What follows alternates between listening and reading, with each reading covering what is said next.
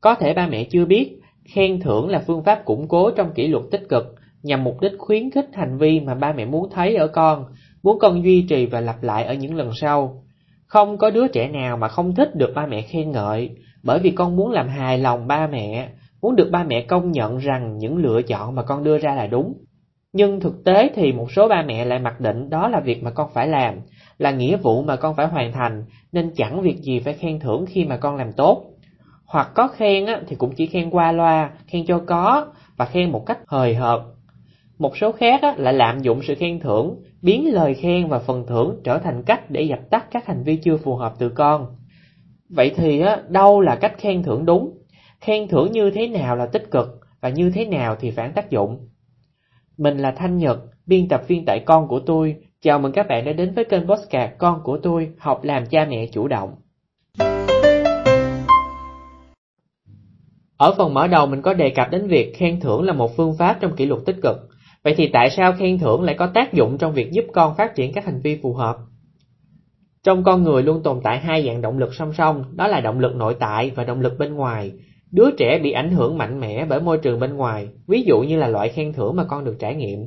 Cụ thể là với các hình thức khen ngợi, khuyến khích hay là phần thưởng khác nhau, sẽ cung cấp cho trẻ các thông tin khác nhau về ý nghĩa của việc đạt được mục tiêu, tạo động lực thúc đẩy trẻ cố gắng thực hiện ở những lần kế tiếp. Chúng ta không thể bác bỏ rằng động cơ làm việc của một cá nhân luôn xuất phát từ hai phía song song của nguồn động lực. Chúng ta làm việc bởi vì điều đó xuất phát từ nhu cầu, sở thích hay là trí tò mò của bản thân. Và cùng với đó chúng ta tìm kiếm sự ghi nhận, ủng hộ, đồng cảm, đánh giá và khen ngợi từ cộng đồng. Đối với trẻ nhỏ, việc xác định động lực nội tại là điều không hề dễ dàng nếu không muốn nói là khó khăn. Việc khen ngợi con một cách thích hợp cũng được xem như là một phương án để bắt cây cầu từ động lực bên ngoài đi vào động lực nội tại của con. Và ba mẹ thử nghĩ mà xem, sẽ như thế nào nếu một đứa trẻ lớn lên trong một môi trường hoàn toàn thiếu vắng đi sự ghi nhận và khen ngợi? Khen thưởng quan trọng là như thế, nhưng như mình đã đề cập từ đầu, chưa chắc ba mẹ nào cũng biết khen thưởng con. Vậy thì làm thế nào để ba mẹ có thể khen thưởng con đúng cách?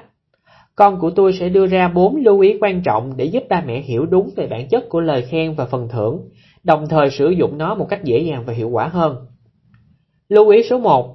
Khen ngợi tập trung vào quá trình thực hiện hành động. Quy trình này bao gồm ghi nhận hành động, phân tích cách thực hiện, tán dương sự phát triển và lập kế hoạch cho tương lai.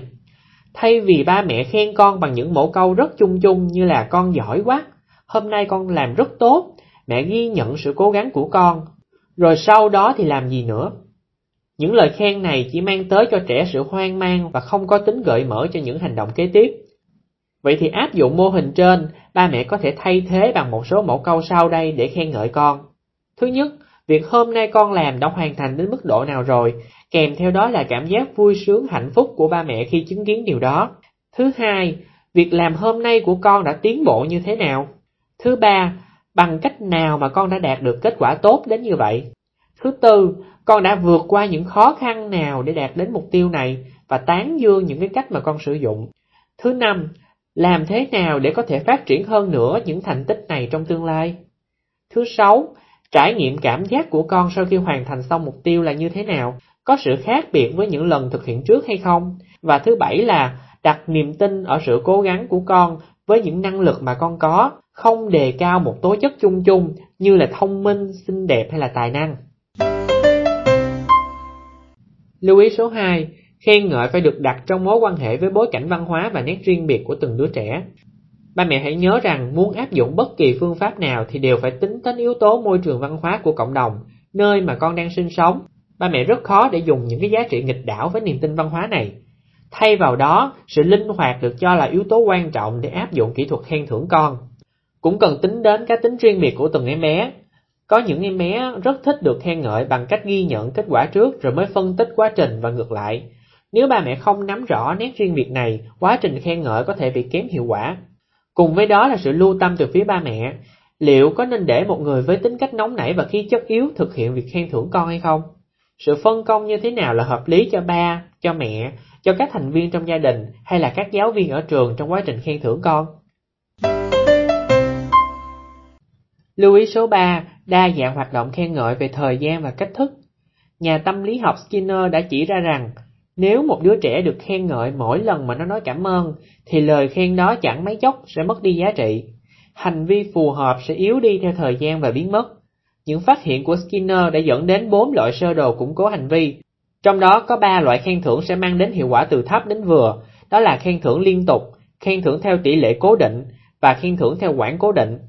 Còn khen thưởng ngẫu nhiên á, thì sẽ mang lại hiệu quả từ vừa cho đến cao. Từ những mô hình trên có thể thấy rằng, một khi mà hành vi được thiết lập, khen thưởng được ban theo một sơ đồ, cách quản và thay đổi có hiệu quả cao nhất. Khen thưởng liên tục có thể dùng ở đầu quá trình để thiết lập hành vi phù hợp, rồi sau đó ba mẹ có thể sử dụng củng cố cách quản và thay đổi sẽ có tác dụng lâu dài lên hành vi đó.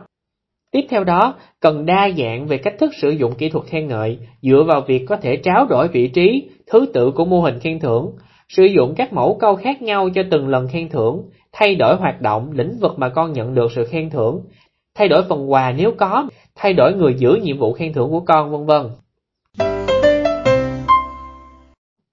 Lưu ý số 4, sự khen thưởng phải cụ thể, không mang tính mơ hồ.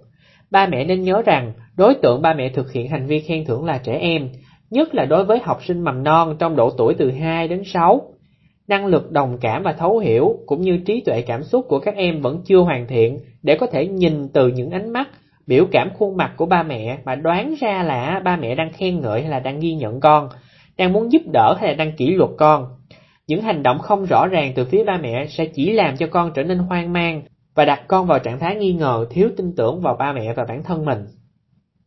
Hy vọng với một số lưu ý vừa rồi sẽ giúp ích cho ba mẹ trong việc sử dụng lời khen và phần thưởng với con. Con của tôi sẽ luôn đồng hành cùng ba mẹ trên hành trình nuôi dạy và hỗ trợ con. Nội dung podcast được tổng hợp từ một số bài viết trên ứng dụng, link chi tiết sẽ được giới thiệu trong phần mô tả. Cảm ơn chuyên gia Nguyễn Minh Thành đã hỗ trợ nội dung cho những bài viết này. Cảm ơn các bạn đã quan tâm theo dõi và hẹn gặp lại các bạn ở tập podcast sau.